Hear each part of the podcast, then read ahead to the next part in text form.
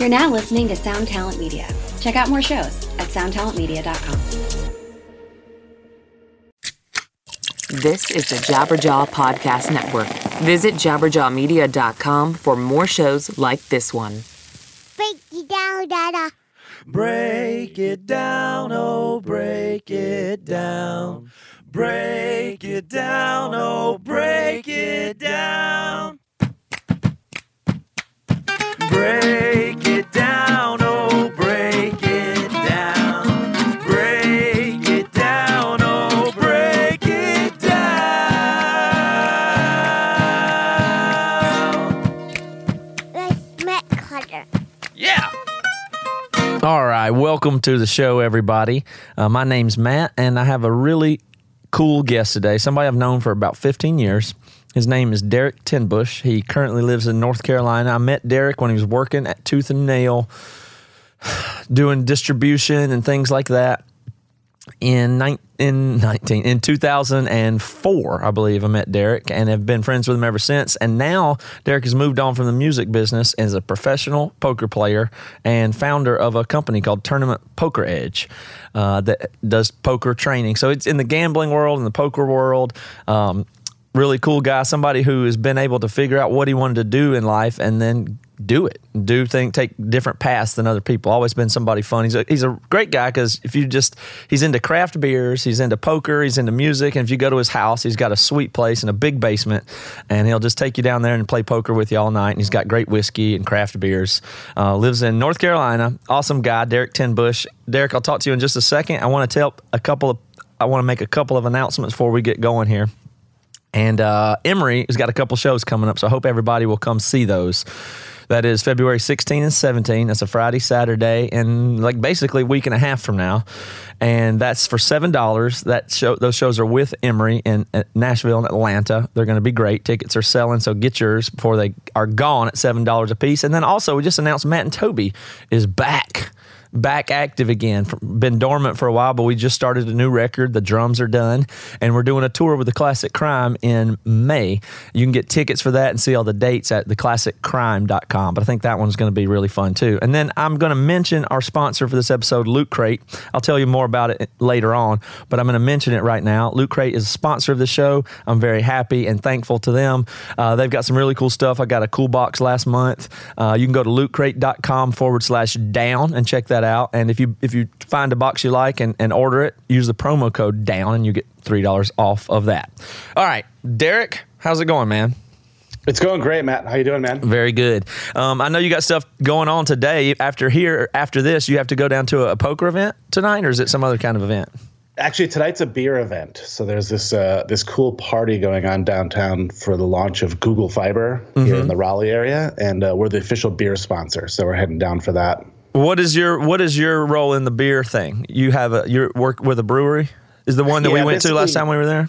Yep, exactly. Yeah, local craft brewery called Lonerider Brewing Company. Uh, been around about eight years. Uh, I've been with them about four and a half, and uh, I basically do marketing for them. I, I always Oh, that's struggle right. do. Yeah, I struggle to figure out what my title is. Sometimes I say like consultant. Sometimes I say like independent contractor. So I sort of just sort of freelance for them. Yeah. Consultant is a weird word. It's one that I think about because a lot of what I do is talking to people about stuff and sharing information in my head and helping them develop things, which sometimes sounds like consulting. You know, I don't, you know, I don't feel, or, and the other one that, that trips me out that people that you are and the other people say is people throw around the word entrepreneur and consultant. Um, both of which I don't like the feel of. Both of them sound like something I don't identify with, but I don't know what else, what other language to use. Yeah, I have trouble with that a lot. I could never really figure out like when people say like, "What do you do?" and I kind of have my hands in a lot of things, and none of them I like the the name of. Yep. Like, so I'm always just like, ah, work for myself. Why do you think it is? Do you think it's uh do you think it's embarrassing to say you do something like play a game for a living? like I play cards for a living? Like it, it just or is it because it is it because it's embarrassingly silly or it's going to be hard to explain or it sounds like you're bragging? It can be any of those three. I think it's a few. Yeah, I think it's like a combination of those things. Like they're all they're all very nebulous. Like entrepreneurship is sort of nebulous. Like, you know, if you, I don't know. Like if you own a store but you don't make any money, like you're still an entrepreneur, but That's that's, right. not making a living. um, and like the professional poker thing has always been weird to me because it's not. It's never been defined. So like, if you play poker, does that just automatically make you a professional, or do you have to make a certain amount of money doing it? But what about the years you lose money and don't win? Yeah. So then you're like a professional one year and not the next year. So, um, That's- yeah, and yeah. I think I think sometimes too, like a lot of people have sort of attach this negative connotation to entrepreneurship. Like, it, I think. Oh, I thought you were going to say negative connotation to gen- gen- de- degenerate gambler. Oh, that too, for sure. But a lot of people would would like like 50 years ago, if you were an entrepreneur, you were like, oh, he's a successful business owner mm-hmm. who you know did started his own thing. But now I think it, it almost has this like connotation attached where you you couldn't get a job. Yeah. Like nobody would hire you. You're so a you hustler or something. own- Like you're selling Yeah. CDs out of your trunk, right? right, exactly. And poker's the exact same thing. Like you tell you try to tell somebody I'm a professional poker player, they just instantly think that you're hanging out in smoky casinos, doing drugs and stealing money from people or something. So Yeah.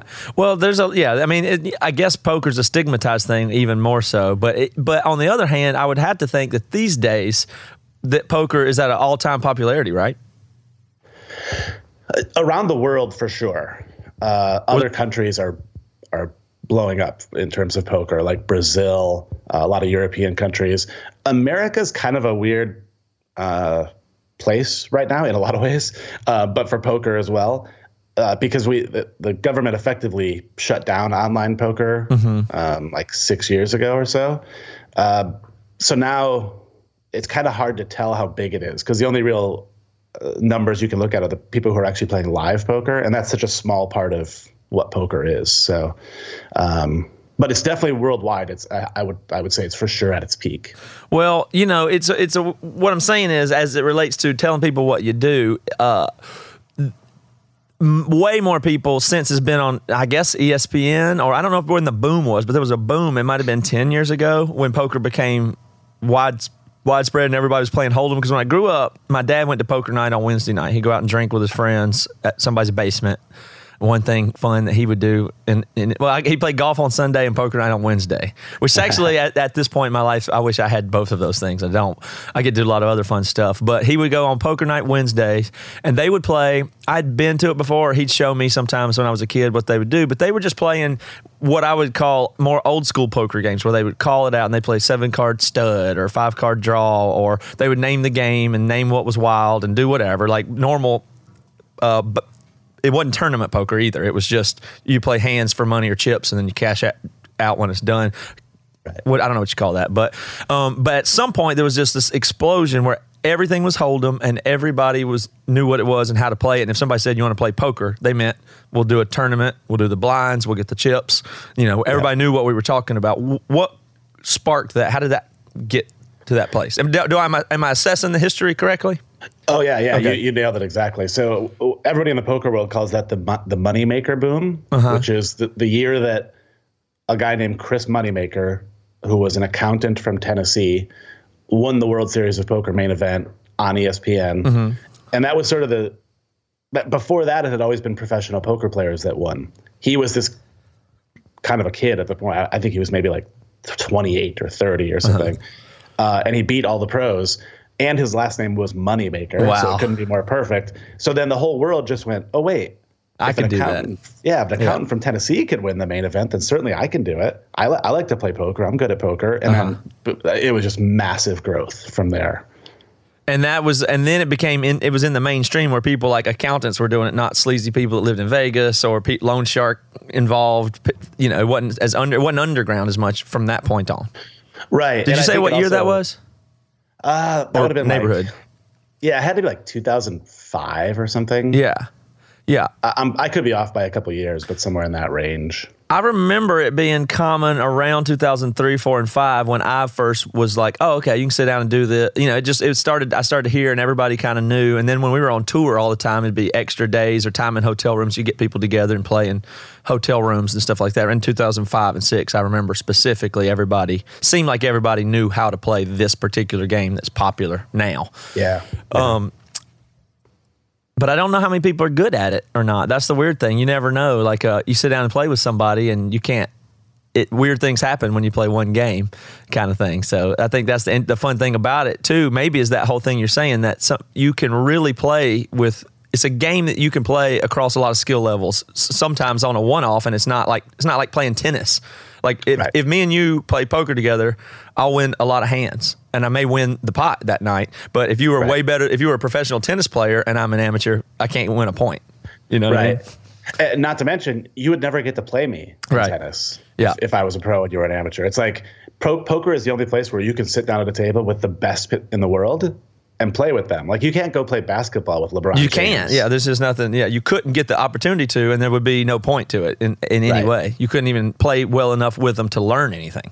Right. But if I sit down and play poker with you, I learn constantly what you did on that and why you did that, and you, you may win or you may lose. And typically, you get transparency of what I figure out what you were doing. A lot of times, most of the time, I get to see your cards too. Not most times. Right. A lot of the time, I get to see your cards as well. So it's Yeah. really inviting for for new people. Is the uh, is the culture in general a welcoming one, or is it like surfing, where if you get out there with the people on the waves, they get ir- like? Is there a what is the culture like? How welcoming, or is it not when you if somebody that's not really good walks into a, a place or gets in a game online?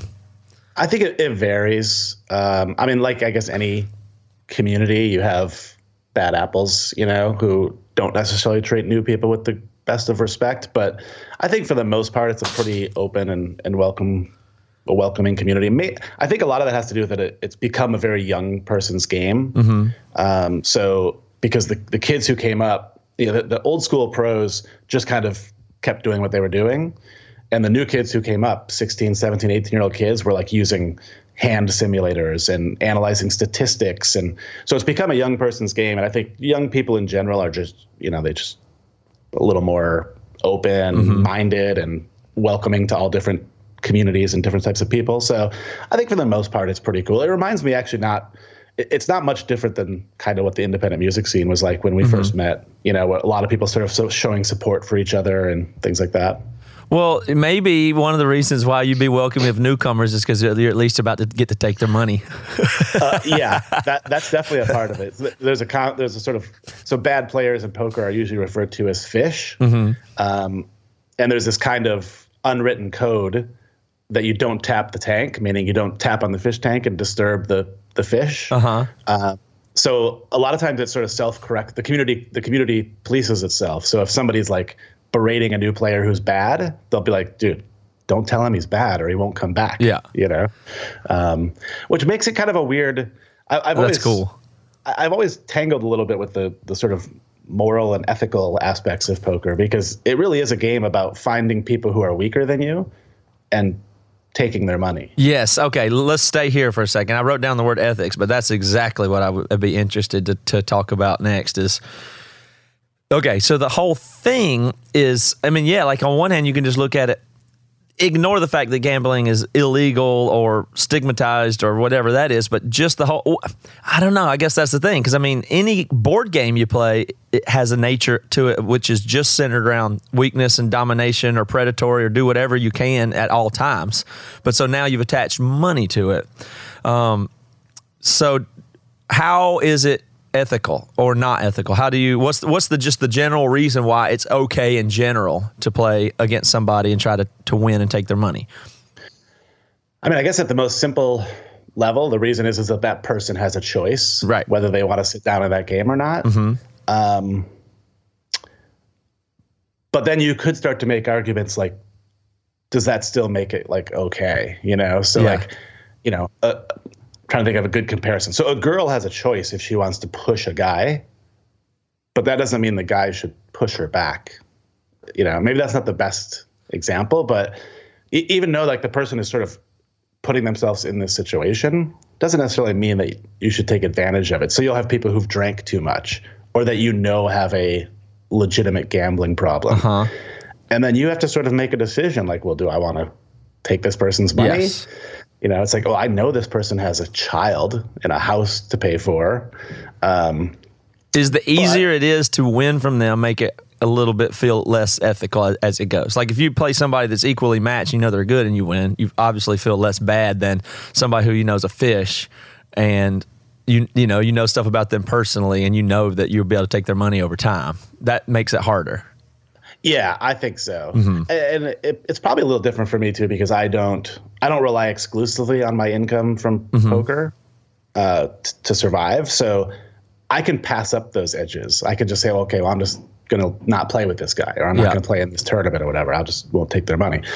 But typically, I mean, if I go to the World Series, Somebody else will though is the next thing you think in your head. If I don't take his money, Yeah. somebody else is going to. right and, and somebody will happily take mine Yeah. and not feel bad Right. about it yeah the person who's better than me Yeah. isn't going to feel guilty No. when they take my money so it, it's I, I won't say that it's something that i like it's never made me go oh i should really quit playing poker Right. but it's definitely something that i think about occasionally like i'll just sort of ponder like was that right i don't know uh, and i don't know that i'll ever know Well, you know, for sure, consensual people playing that where everything, nobody's hustling or cheating or really taking advantage of another person and they want to gamble together. uh, I mean, that to me seems like not a problem at all. I don't understand people that would oppose that in a general way. That's along the lines of the you know fundamentalist thinking that would just say the whole thing is bad, bad for you. It'll take you down a bad road, all that kind of stuff. And I don't, I don't agree with that at all. But I'm just, but certainly there would be somewhere where you get into,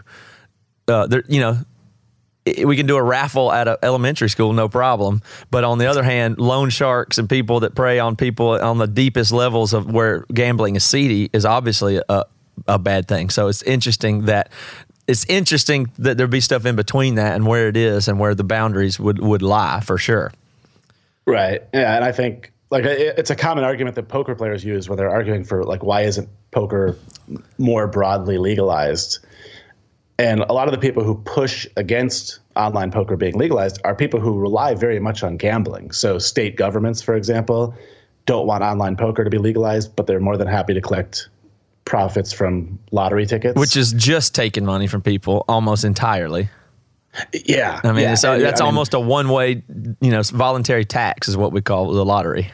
Right. Yeah. Like like you said, you've played a little bit of poker, and you you're you're probably, you know, you're better than some people, but worse than a lot of people.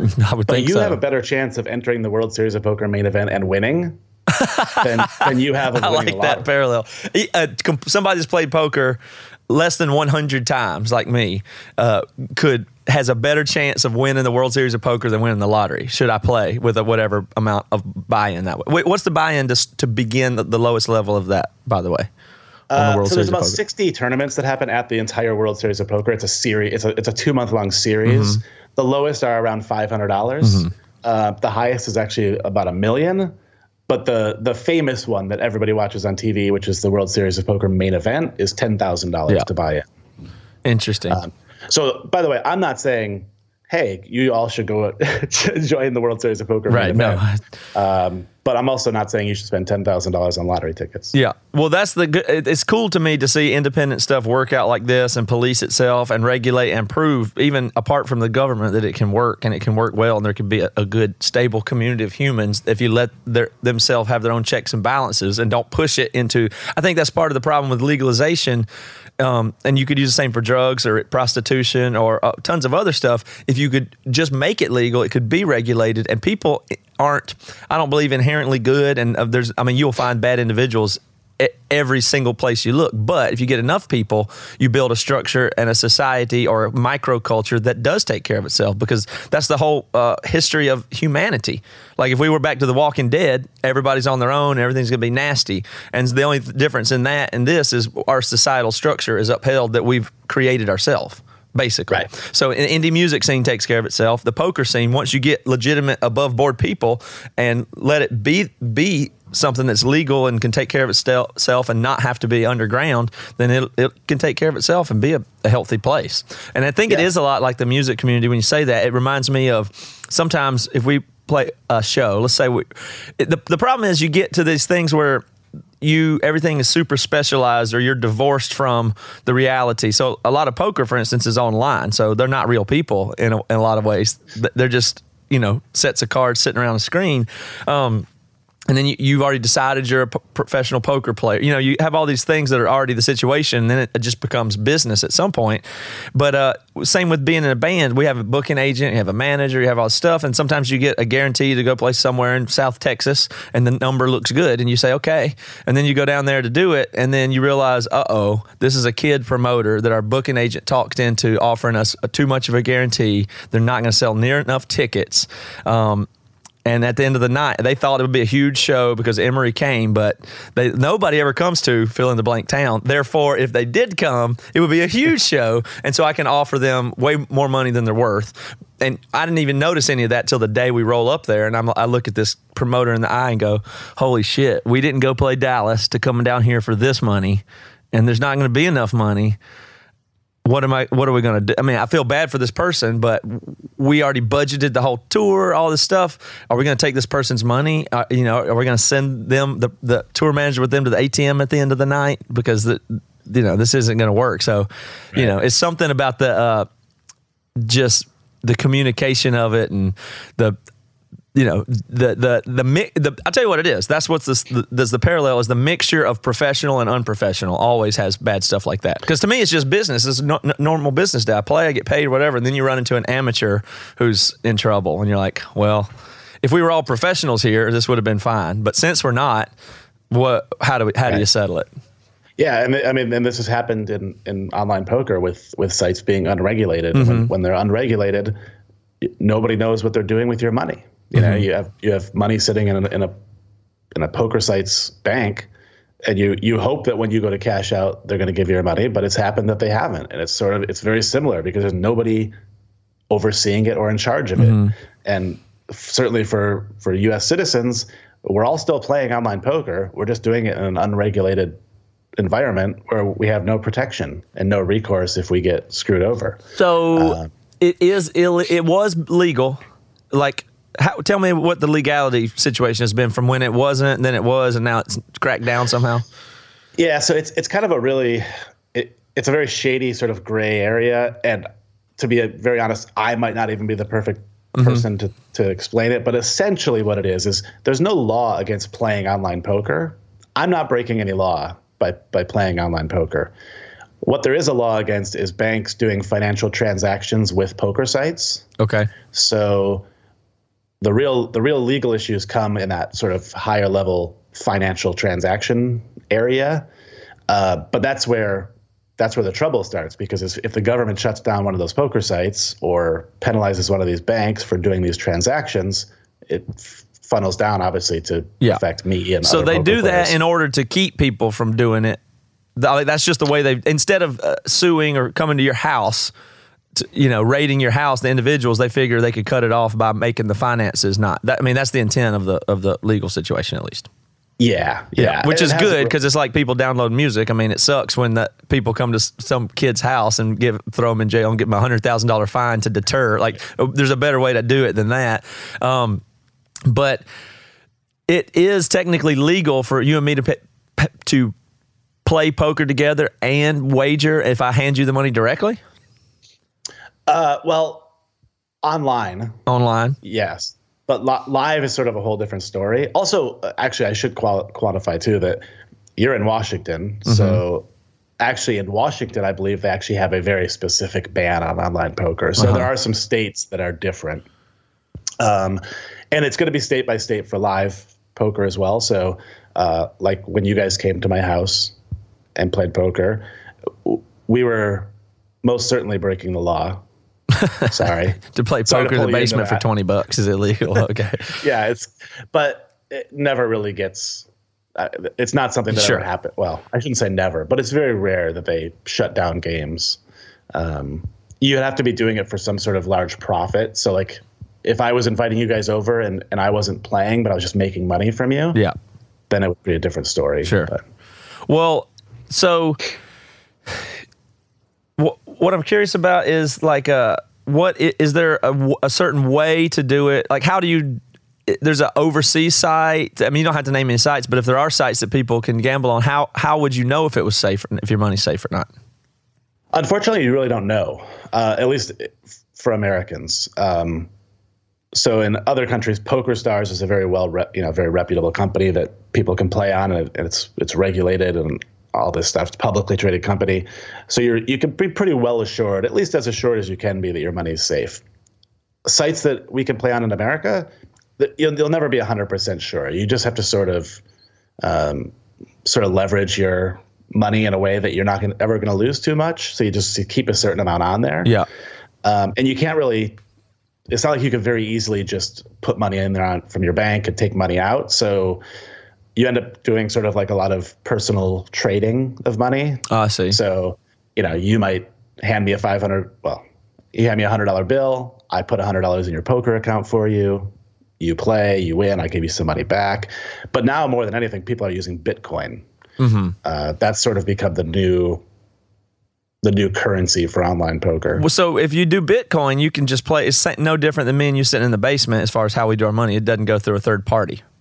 So it l- leaves every, the banks out if we go Bitcoin, right? Essentially, yeah. It, well, what it really does is it it puts the Bitcoin wallet in between the poker site and the bank. Mm-hmm. So the poker site's never doing a transaction. Oh, I directly see. It still bank. goes to the banks from the Bitcoin. Yeah. Yeah, yeah. So well, you know, if that take- technology goes on and it becomes even more adopted, at some point we will have a, m- more of a widely regulated, I, I- guess, it's cryptocurrency is what you call that, where it where the whole thing could be done apart from banking. Don't you think one day we'll be there? yeah, I, I think that's very likely. And that'll Um, be a mess for the government. Yeah, I mean- they're losing out on millions and 1000000s Mm-hmm. of tax dollars. Um, but you know, they, they sort of get this pressure from certain political parties that don't want to. And when I say parties, I don't mean Republicans or Democrats. I just mean Right. you know entities Yep. um, that don't want this stuff to go on. Um, what did you say a second ago? You said kids coming up these days, they do statistics and hand. What did you say?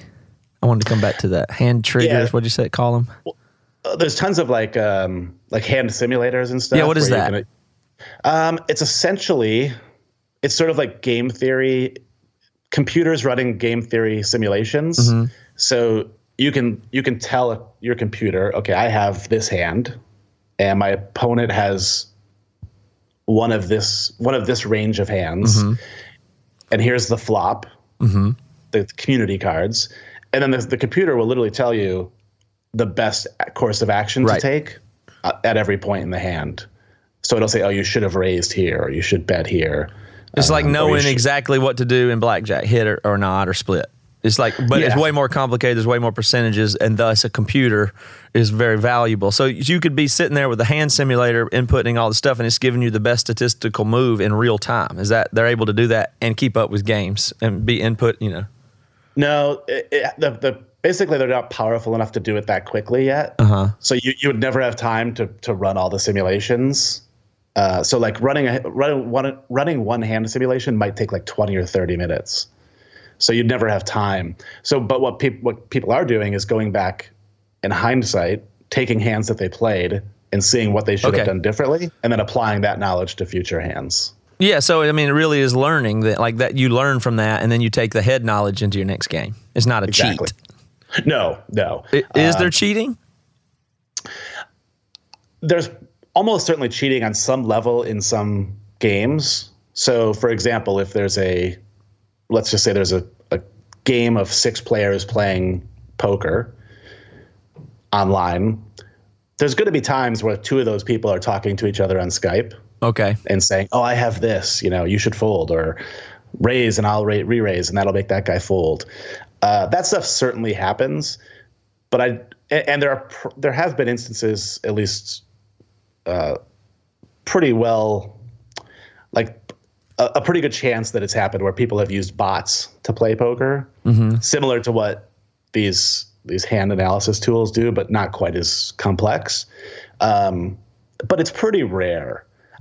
I don't think anybody should not play poker because Sure. they're worried about. It. No, I'm not. I'm not trying to make it be scary. I'm just interested in the how it works out there and what are the the thing. I, I'm interested in that part of it, like uh, the training and the thinking, and r- basically, it's just like in uh, sports. I mean, there's going to be performance enhancing drugs and what's illegal, but in the end, you know. Whatever new methods people learn to to calculate odds and do stuff that's just going to uh, continually be present and and give people the edge. So you're going to have to as a poker player i imagine always keep up with the latest stuff. You can't be the old school poker guy that just goes on his gut anymore.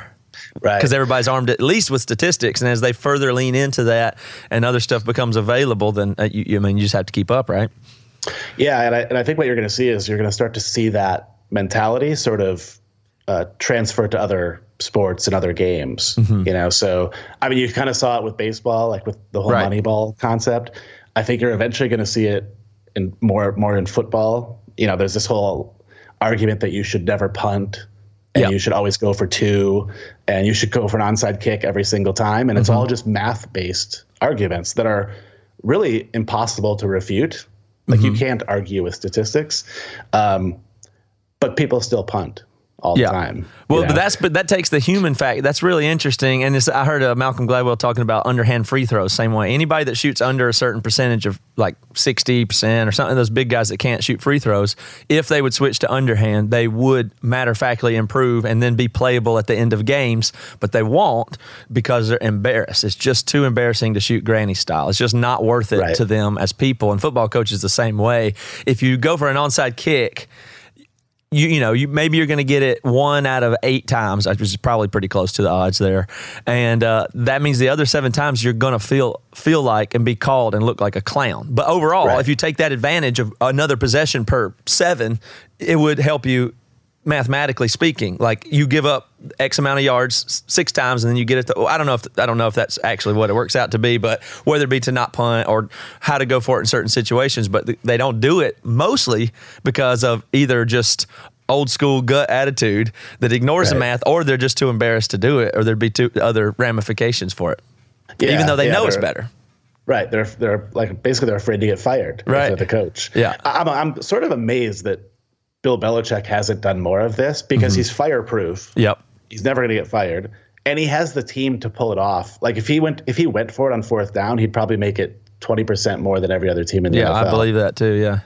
and they would be winning games like seventy-two to ten and stuff. Yes. But I, I guess it goes back to that like old school, like you were saying, that old school gut thing. Like Yeah. he, at the end of the day, he's still like an old school football coach. Mm-hmm. And when it's fourth and one on the opponent's 45, he just punts. It's bizarre. And then keeping on the sports thing there, are are you interested in or do you do any other type of gambling? Like uh, do, you, do you bet on sports at all? I do like very like low level sports betting. So like, you know, I think I have a hundred dollars on the Super Bowl. Mm-hmm. Um, and then I do a little bit of uh, daily fantasy sports. Mm-hmm. So like FanDuel and DraftKings, but also at a very low level because I'm frankly just not very good at it. But is, Uh, st- is that still about having an like is that a different category than playing poker as far as it being a skill thing? Ver, you know, because it's hard to make ha- it's hard to have an edge betting a spread or money line. Yeah, I think betting betting at the end of the day is like spinning a roulette wheel, Mm-hmm. You know, or or playing a hand of blackjack. Like you might be able to get the smallest edge because you've found a little nugget of information Mm-hmm. that somebody else missed. And I know there's many sports bettors who will argue that that there's more skill to it than that. DFS is actually very similar to poker in that Daily fantasy the- sports, yeah, okay, yeah, daily fantasy sports. So on the on the surface level, it seems very much just sort of random because you pick players and then you hope that those players do well. But much like poker, there are daily fantasy sports professionals who are running hugely complex simulations of all these things and realizing that Antonio Brown gets two more catches when he plays on turf than when he plays on grass over the you know Wow. over a uh, 80 game sample and therefore he's worth just this much more money he's than this guy. undervalued uh, in the program. Is this what they're looking Yeah. for? Yeah, right Well, that's kind of what all sports betting is. Like you're not looking at who, what team is better. You look at wh- which team is overrated. Thus, the spread. You know, you're just trying to get a little half point or point. You know, disagreement with what the the general public thinks the spread is.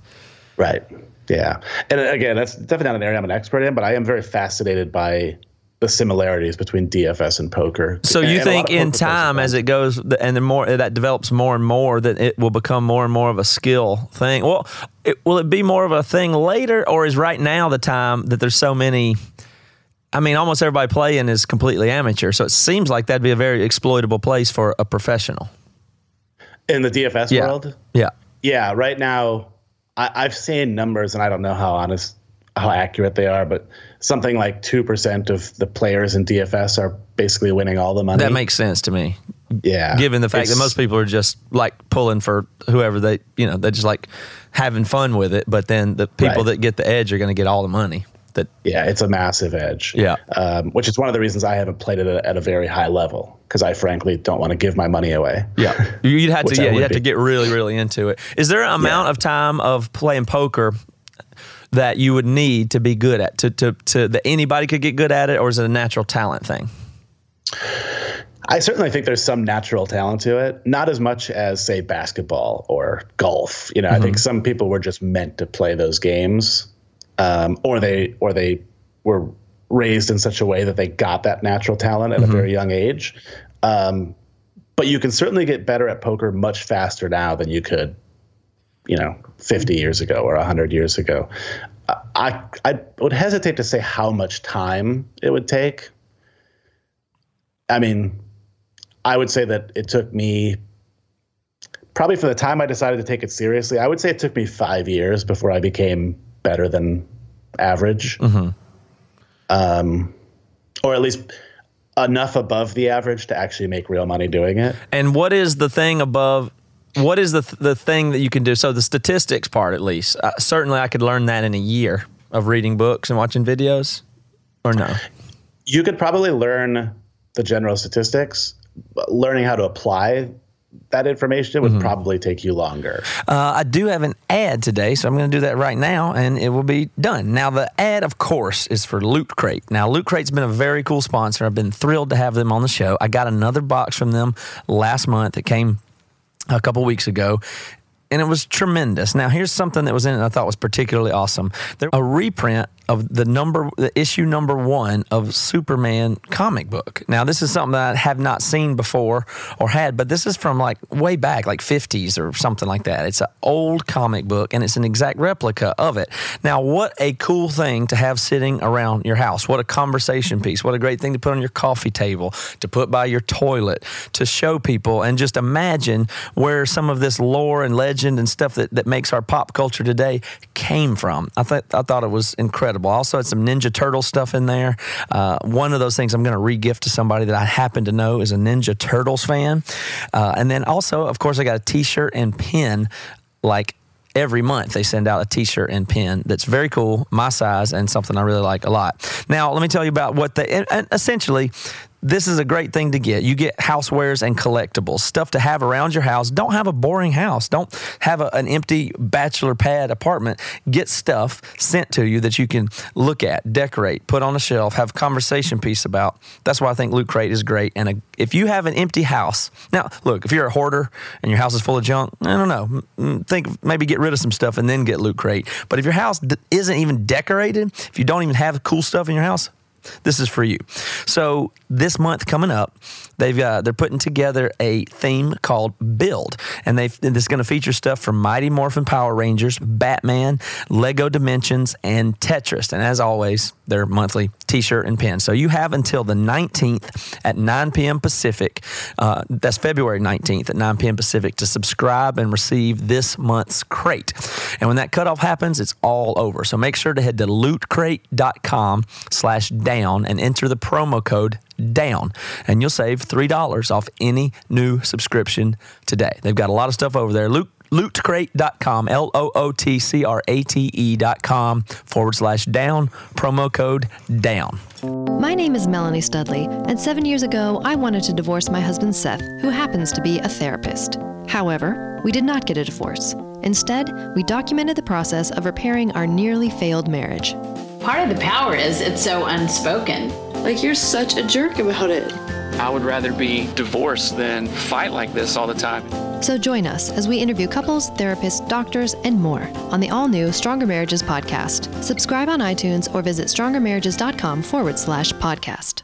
And what is the most abstract skill that is valuable to a poker player? Is it is it really come down to h- reading people or behavior stuff? Is that is that and that's that's uh, much more nebulous as far as how to learn it. You just that's just experience. But is that a real part of the skill, or is it the is it primary or, or just some secondary part of it?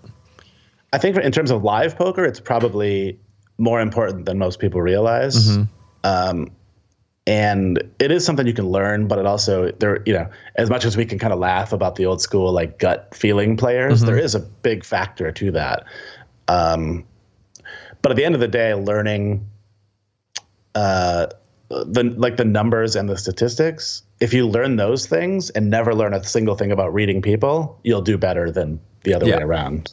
Yeah. You know, um, just because, like I was saying earlier, like math just doesn't lie. So if you if you play in such a way that you're you're going to win X number of dollars per hand, then and you do that a million times, eventually you're just going to win. Mm-hmm. So your other business that you do is tournamentpokeredge.com, correct? Yep. Okay. So that's a poker site where you have professionals on there and they're teaching you the what they do. What exactly do they do there? It's not it's not a math tutorial over there.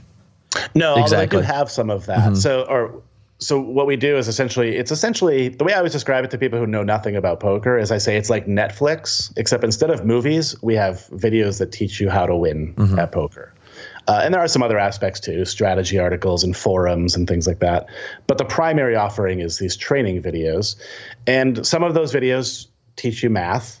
Some of them teach you like general game theory.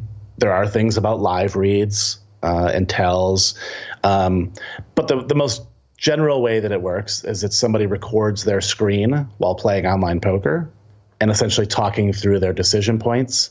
Okay. So they'll explain, okay, this is why I'm raising here. This is why I'm folding here. This is why I'm betting this amount instead of this amount. Um, and yeah, we are, you know, our general goal is to get people to the point where they can play poker tournaments and at least have a, a really good shot at winning. We don't, you know, obviously we don't say, oh, if you take our course for six months, you will win the main event. Um, but we certainly give you a better chance of winning. That's cool. And so, is it a lot of your work? Uh, yeah. How does that work for you? How much percentage of your income do you make from doing the website versus playing gaming? So the general breakdown is probably something like 60%, like 60% tournament poker edge, mm-hmm. 30% Lonerider Brewing Company, 10% poker.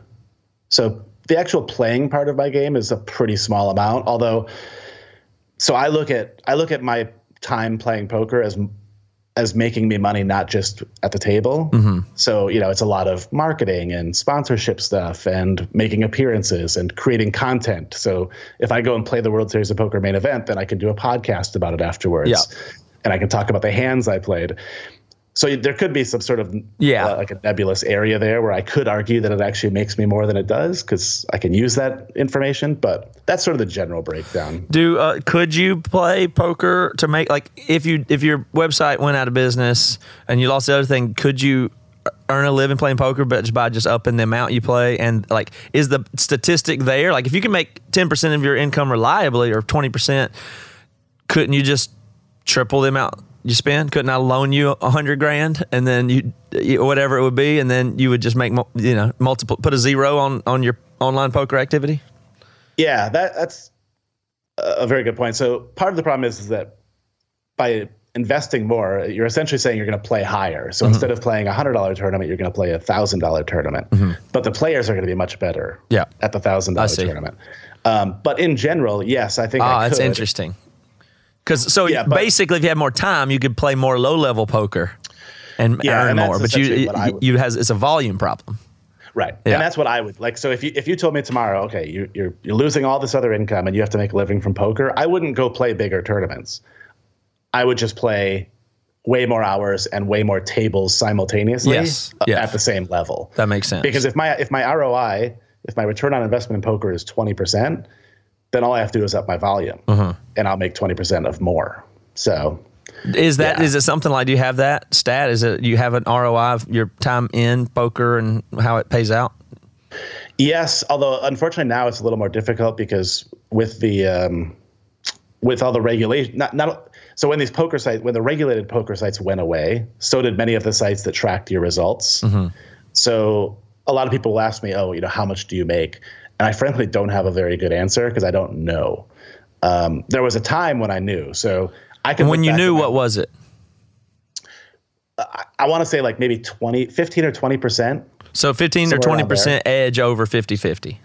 Yeah. basically. But that's Right. huge. Like if you look at casino games or anything, like the house edge on craps and roulette are just under 50%. Like they're in the high 40s percent. You know, five. Right. The house edge is often a one to a few single digit percentage on any game. So if you're playing poker, you're saying your edge is 15 to 20%. That's really big. Yeah. In the, in the style of game you play with the opponents you play. Right, and that and that was just playing that particular format of poker. But there there was another very specific style of poker or, or style of poker tournament that my my ROI over a pretty uh, good sample of games was around forty percent. So if I really Wow. wanted to, I could just go play exclusively those kind of games and make a much higher ROI. They just weren't as much fun, but. So something that's interesting about your path of getting here, it, you know, and I know people are super interested in this, but you're in the music business. You were what did you what do you call what you're doing? I would I just always say you were the distro guy for Tooth and Nail. But, uh, Yeah, but what was I it more my- specifically than that? I think my formal title title was director of sales. Mm-hmm. Uh, I think maybe we added a digital marketing tag at the end once iTunes got big, but essentially I was the sales guy. I was the guy who was in charge of getting CDs into record stores. Mm-hmm. Yeah, and so Derek lived in California at the time, had worked for Capitol Records, played in the band, grew up in just Southern California, stuff like that. And then just that's the thing about people that wind up doing really cool shit is it's not. I would like to try to figure out what is going on there, and I don't care about doing. I don't typically do anything biographical on this podcast, like tell me about your dad or whatever. But um, can you? I- Okay, let me give a little quick story. So when I met you, you were just the guy in that did the distro in California, but very cool, very into like wasn't a business guy. And when we'd come through, you'd be at the shows, you'd bring your kid, we stay at your house, and it was like, oh, this guy's so into this whole world. You cared about it. You had the stuff on your walls. You were living and breathing the thing that you were into, which was music, sales, distribution, and I guess the style of music that we were doing, even. And so um, that stuck out to me. And so then you were around for a while, and then at some point, I'm trying to remember in my brain how I trace your story, but at some point you moved to North Carolina, and then the music business had changed, and you weren't working for to- Tooth and Nail anymore. Now, here's the interesting part. One day, somebody told me, you know, Derek Tenbush is working at Guitar Center in Raleigh or something like that. And at that point, I was like, oh man, poor guy. This so, he's like he's really falling on hard times. And, and he's, is he a loser now? What happened to Derek? I mean, he had this cool job, and then it just went away. I guess that's that's it. And how he just works at Guitar Center. Oh man, I remember having that feeling or thought at the time. Um, and I don't remember how long it was between then and when I saw you last or whatever. But then, of course, when I saw you last, you're doing this, you're doing this, and here you are again into another career, multiple doing multiple different things that you're immersed in, care about, and are fun, and have turned into a living. So tell me about how when you somehow got, which proves to me you didn't get lucky, like. Oh, I knew some people Right. and I got this cool ass music job, which doesn't happen, by the way. Um, And even if that did happen, now you've lost that changed things, moved across the country, doing all this stuff. What was what? Uh, tell me from your side, how did that time look and feel, and how did you know to get from wherever you were to what you're doing now very successfully? Yeah, so I, I've always had this mentality, and I honestly don't know where it began. I think it started in college um, because I got to go work for my uncle who ran like uh, it was called university events, and it was essentially putting on concerts and speakers and things like that. So like lighting guys and sound guys, and he would take me on the side to do rigging, concert rigging. So we would like hang the lights for Metallica and mm-hmm. stuff like that. And I think that's when it triggered in my mind like I I wanted to go to work. Like I would I would lose sleep if I was like going to do like the Def Leppard concert the next mm-hmm. day because I was so excited. And I think it made me realize that I don't ever want to not feel like that. Yeah. Like I don't want to wake up in the morning and go, "Oh god, it's Monday. The last thing I want to do is go to this stupid job." So that's how I ended up getting in the music business. I basically was like, "Well, what do I what do I really love and what do I want to do every day?" And I just loved music. But everybody says guitar. that though, Derek. Oh yeah, uh, and I, but I think the problem is is that most people aren't willing. Like people say they Yeah. want to do something, but they really don't. That's Like, right, So my first internship in the music industry was in New York City, and I was so poor that I essentially saved up I, I didn't have any money to save. So what I did is I took cash advances, the minimum cash advance on my credit card, like every day or every other day or whatever, until I had enough money to pay rent on a New York City apartment, and I just Oh my handed gosh. it over in cash. And I, I was with my wife, uh, then girlfriend. We lived together in New York City, and we would we would like pick magazines out of the garbage to read. We had no bed. We had no. How did you get her no to, to tag along for that journey? She just loved me. Oh man. She's like, "You're so cool. I want to go." No, I think she was she was kind of excited about it too. You know, we we had we were in college in Michigan, and I think we both wanted to go like explore the world and see cool things. And it probably seemed more fun in it, you know, in advance than it felt once we got there, because we really struggled. Like, it, I mean, we were about as poor as you can be. I mean, we we didn't have food to eat and things like that, but. It got me experience in the music. Industry. Well, people say that like it's a hacky thing. Like uh, every successful person goes, one time I had to, whatever. But the point of that is not to uh, say I'm so. It, it really points less to the fact that you were poor and successful, like in a braggy way, like I've come so far. It's really trying to prove what the, the thing you're saying there is most people, of course, don't sacrifice for that long. They, they're just not willing to sacrifice. Anybody could. It's not. You could have had more money. It wasn't that you grew up poor or were dirt poor. You just simply were willing to make sacrifices for longer than other people Yeah. would. The And people I that say they wanted that internship, but they, I mean, they can't afford to go do that. Or even if they can't afford to do it, they expect to get paid or get paid soon. You know. Right. And I recognize that it's like a cliche, like a Yeah. cliche story. But I have I have friends all the time who say to me, "Oh man, it must be so nice. You just get to play poker and drink beer Mm-hmm. and go see concerts." And I've heard that same story my entire 20-year career. Like be Regardless so of what you were doing, people are always responding to you that way because you're always putting yourself in those positions. Yeah, and I, and they were like, "I wish I could do that." And I would say, "You can." You can, and first of all, you don't, and no, you can't. Because I always say about with touring, people that want to be on tour all the time, it, it can be. I cannot tell you how many people that I know for sure, if they were one of the guys in my band, would have quit. I can almost pinpoint to you this guy said he wanted to do that. If he was here for this day, I promise you, he would have. I, I, you know, all it is is if you're willing to sacrifice and do the hard things long enough, is the way I look at Right. it. Yeah. Because everybody wants to go on tour for a day or do poker or do it. I'll do an internship. That'd be a crazy three months or whatever. Yeah. Yeah, like how many people have asked you over your career, "Hey, can I be your guitar tech?" You know, can, can I come on the road with you? And they don't want to go on the road with you. Mm-hmm. No. Like, they think they do. They think they do. Um, but that I- it's funny you brought, you mentioned the Guitar Center thing because this is one of my favorite things to tell people. I miss working at Guitar Center so much. So when I went to work at Guitar Center, well, how didn't you need- get? Was that a low point? I may, I don't mean to misread that, but was that a low point for you? Like, well, shit, I got to just at least get a job now. No, not at all. In fact, I didn't need the job. Okay, Um, good. that makes me feel better. Yeah, I had left Tooth and Nail. Um, so when I went from EMI to Tooth and Nail, I got a very nice severance package, really nice severance package. And then I, I made good money at Tooth and Nail. And then when I left Tooth and Nail, I got another really nice severance package. So I never really worried about the money very much. What I did, what I did do was get bored. So I had started building Tournament Poker Edge on the side with a friend of mine, and that was like a pretty long process. Um, and then I saw an ad like on the online, and it was like Guitar Center, and I'm like, how much fun would it be to go sit in Guitar Center and play guitar all day and just talk to people about guitars? Like that sounds like the greatest thing ever. And I know that there are a lot of people who've worked at Guitar Center and hated it, mm-hmm. and it's probably because they were like, you know, it's a very sort of commission driven, like hardline sales job. But I never treated it that way.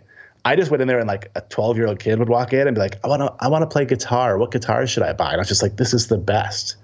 I, I miss working there, and I've actually thought about going back. Wow. Like I would love to go. If I could, I would go sell guitars at Guitar Center like one day a month, just for the experience of doing it. Yeah, well, I worked there too, and I enjoyed it too. But the problem with stuff like that is, it, you know, the way you describe that actually makes sense. But it's like, it's like a non-traditional student. You know, when you go to college and there's a kid's like, oh shit, I got homework or this lecture. What's the attendance policy? How many skips do I get? And then there's the 35 year old in the class that sits oh, in yeah. the front, seems excited to be there, and it's really annoying. That's Right, you at right. Guitar Center. Like you Oh, didn't need the money. me. Like you you under i mean it's a little different because it wasn't about money but it's uh you were there and didn't need the money so you didn't feel the pressure and you already knew you had other stuff going so you actually could enjoy you didn't have to pressure somebody or feel like you had to close everything you just got to do the fun part of the job maybe in a way that that the 22 year old doesn't. Yeah, and I, I still I'm still friendly with some of the people from Guitar Center, and I should ask them, but I have no doubt they were like, "Who is this old Right. dolt coming here and selling guitars and not caring when he doesn't sell anything, Yeah. and like not pushing the warranty that you're supposed to sell Mm-hmm. because I just didn't care if they bought the warranty." Uh, I remember when I interviewed for the job, the guy was like, "You have a master's degree." Like, why are you and and 15 years of marketing experience? Why are you here to sell guitars? And I'm like, guitars are cool. like, I want to sell guitars. So yeah, I loved it. So I, I'm sure that there are many other people in my life who are like, "Wow, Derek's working at Guitar Center. Don't they pay like seven fifty an hour or something?" But I would I would go back in a heartbeat if I had a spare day a month to do it. Well, see, that attitude in itself is what I would like to identify tra- is the thing that translates. And I'm not, I, I can't help in a reciprocal conversation to compare it to me, although I, Yeah. n- not in try, trying to do that. But my favorite thing to do is just wire lights for this room I'm in, or, put figure out how to paint the wall, or cut this table that I do. I mean, it's the little, you know, I got into audio and music in a very similar way. I uh, I got into it, and then I had the opportunity to do a stagehand work in at Carowinds in, in Charlotte, North Carolina, where we were doing rigging and helping unload the trucks and just being hands.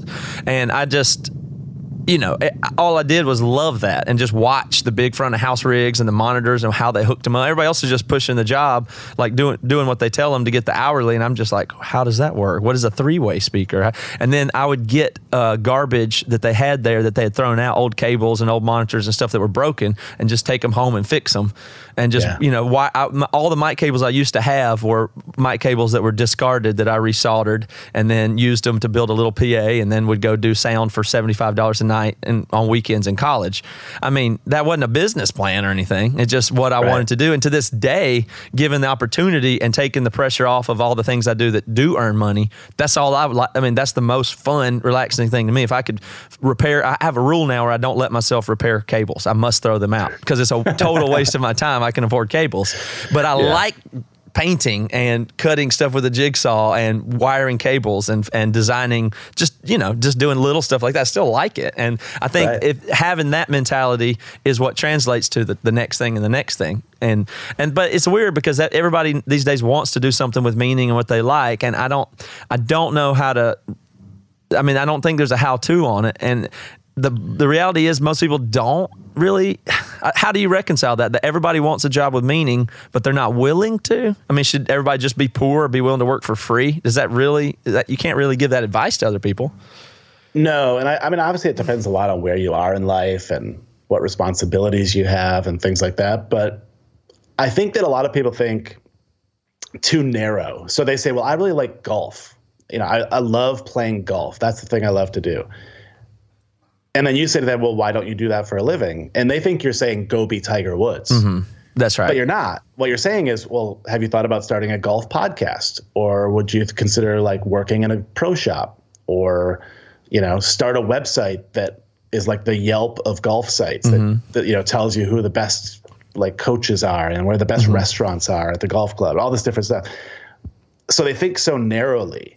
Like I liked playing poker, but I don't think I really wanted to be a professional poker player, and I recognized that. But what I what I re- so I thought about, it, I'm like, well, what do I like to do? What like what about poker do I like? And what I really like about it is talking about it. I love strategizing, talking hands, telling people bad beat stories. Uh, I like watching it on TV. I like all that. You know, I love the whole community of it. So it's like, well, I'll just build my own poker community and I'll charge people to be a part of it and I'll make a living doing it.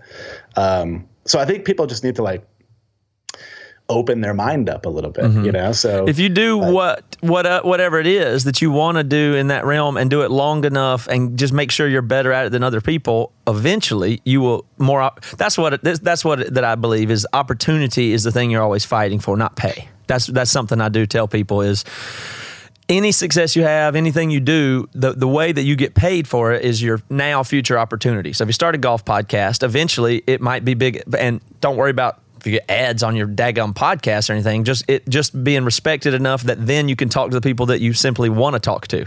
And then you get to learn from them, and then you have the opportunity maybe to go watch them, and then you have the opportunity to talk to somebody they know, and then you make friends with that guy's manager, who in the sports world, who knows where it goes. But you, what you continually have from hard work is new opportunity, not pay. Pay, Right. I mean, it's something. I mean, money is something you can always leverage for more opportunities. The way to look at it. Sure. Yeah. Yeah. And you can leverage the opportunities for more money. Yeah. And then it's just like a continuing cycle. Yeah. I mean, like c- certain things. At, at some point, certain things have to sort of fall into place. You know, mm-hmm. like you can do all the hustling and the the dreaming and the building and stuff, but at some point, like little things have to happen. But you have to put yourselves in a position for that to happen. Yeah. So like when I started Tournament Poker Edge, it was me and my co-founder Diego, and both of us were recreational poker players.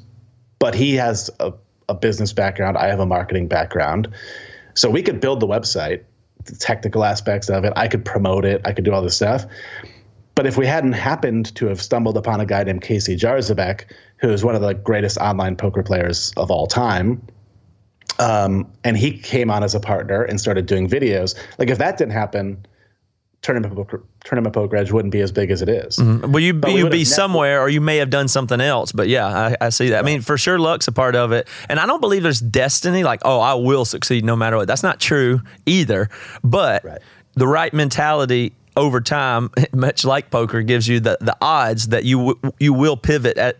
At some point, and find that you know you'll fi- if you if you just have an entrepreneurial edge of fifteen percent, then Right. and you keep at it you, and make good decisions over time, that will pay off. You don't know what it'll Yeah. be or what your opportunities Right. will be. Here's a perfect example to bring it full circle. So when I went from EMI to Tooth and Nail Records, I had to fly to Seattle to fill out paperwork and you know meet the staff and mm-hmm. all that kind of stuff. And while I was there, Brandon, my boss at Tooth and Nail, was like, "Oh yeah, there's this band coming in to audition today to for a record deal. They drove across the country from South Carolina, and they're going to play in the basement for us." And I was like, "Okay, I guess that sounds cool." And that band was Emery. Yeah. So if you like, if you had stayed in South Carolina and stopped playing, you might have gotten big. You might have gotten bigger. I don't know. Yep, like don't maybe you got you know maybe you got a different manager. Kind of know, but Yeah, yeah. you kind of know, but who knows, right? Like That was you for sure. That was a calculation to increase our odds of stuff happening, and it Right. for sure did increase the possible future opportunities. Move to Seattle, get out of Greer. Yes, Right. Yeah. So, like, you know, there's a lot of people who want to do a lot of things, Mm-hmm. but are they going to pack up in a van and drive across the country and work at Guitar? I assume you worked at Guitar Center in Seattle, right? So you Yep. had to go across the country, take a job you didn't really love, uh, do all these things to build that. So, like, but that didn't guarantee success either. No. It's not like, oh, well, we're going to move to Seattle and therefore we'll get a record deal with Tooth and Nail and we're going to be famous. It'll be perfect.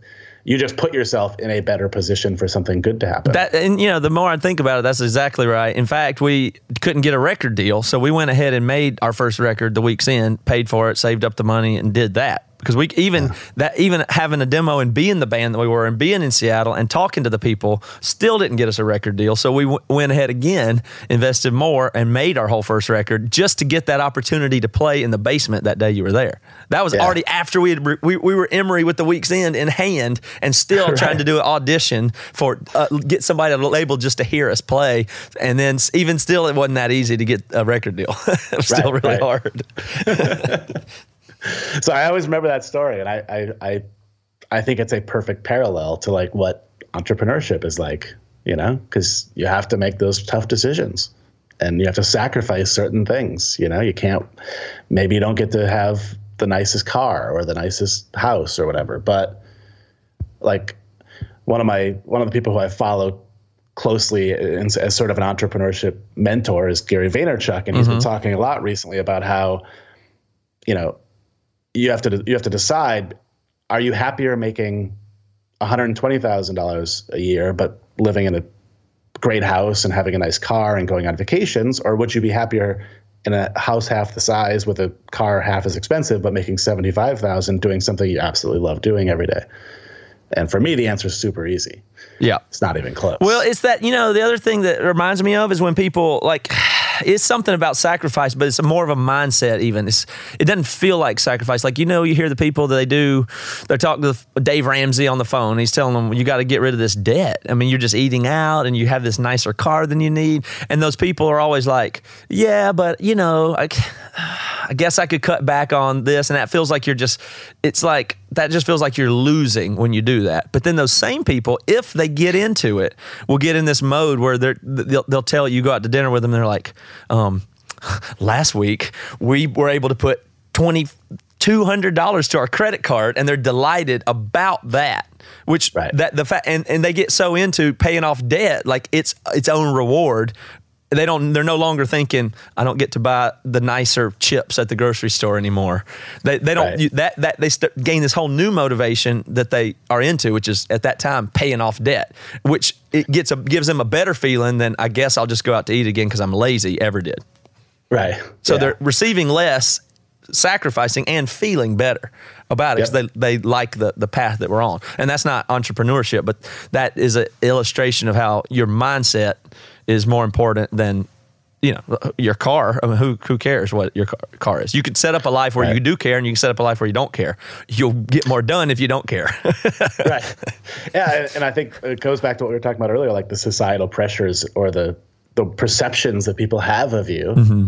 So much of it is based on that. Like, what company do you work for? What job do you have? What church do you go to? What like it's all about like this perception. But if you just decide, well, I don't don't care. care, it doesn't matter to me at all. You know, um, it's just way more fun. Way more fun. I was so excited for this pod, like just this podcast, like the fact that I, I'm literally, I'm literally getting paid to do this right now, not by you, Not by me. but but there is, you know, I am essentially generating income because I'm building content for myself. Oh, that's pod- good. That's So, really yeah. good. Do you? I, and I would love it. I hope people want to go to your website if they want to go to. Uh, and uh, our time's up here, but we'll go to tournamentpokeredge.com. Um, do you have a? We'll take this out if if if you don't. But uh, do you have a, a promo code? Is there anything that we could do to send people there directly and measure it for you? Yeah, This is not an ad. So- podcast, but I wouldn't mind. I'd be interested. I'd be interested to know if you have a, a landing page or a promo code if anybody wanted to go check it out. Yeah, so if people want to check it out, um, if they just use the coupon code Green Chip, Mm-hmm. all one word, Green Chip, uh, that'll get them ten bucks off their first month.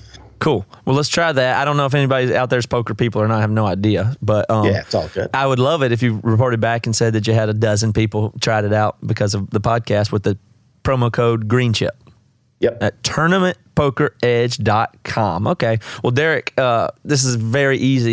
Ever heard of Stoicism? Chances are, if you have, you've heard of Stoicism with a lowercase s and not Stoicism with an uppercase s. Lone wolves, no emotions, antisocial behavior, cold indifference. All that is Stoicism with a lowercase s. Stoicism with an uppercase s is the ancient Greek philosophy and virtue ethics framework that centers on service to the cosmopolis, to include your family, friends, community, and planet, and the development of a good moral character. My name is Tanner Campbell, and I'm the host of Practical Stoicism, a three times a week podcast teaching Stoic principles and concepts to anyone interested through the exploration of texts and deep dives into various moral topics. You can find Practical Stoicism where you're already listening to podcasts by searching for Practical Stoicism or by going to stoicismpod.com. I invite you to give it a listen today. You just might like it. Hey there, I am Johnny Christ from Avenged Sevenfold, and I've got a podcast called Drinks with Johnny you're going to want to check out. I sit down with a bunch of different people from all different walks of life, from professional wrestlers to actors, comedians, fighters, musicians, everything in between. I'm just looking to make some friends and have a good time doing it. So if that sounds like something you're into, go check out Drinks with Johnny, streaming everywhere now.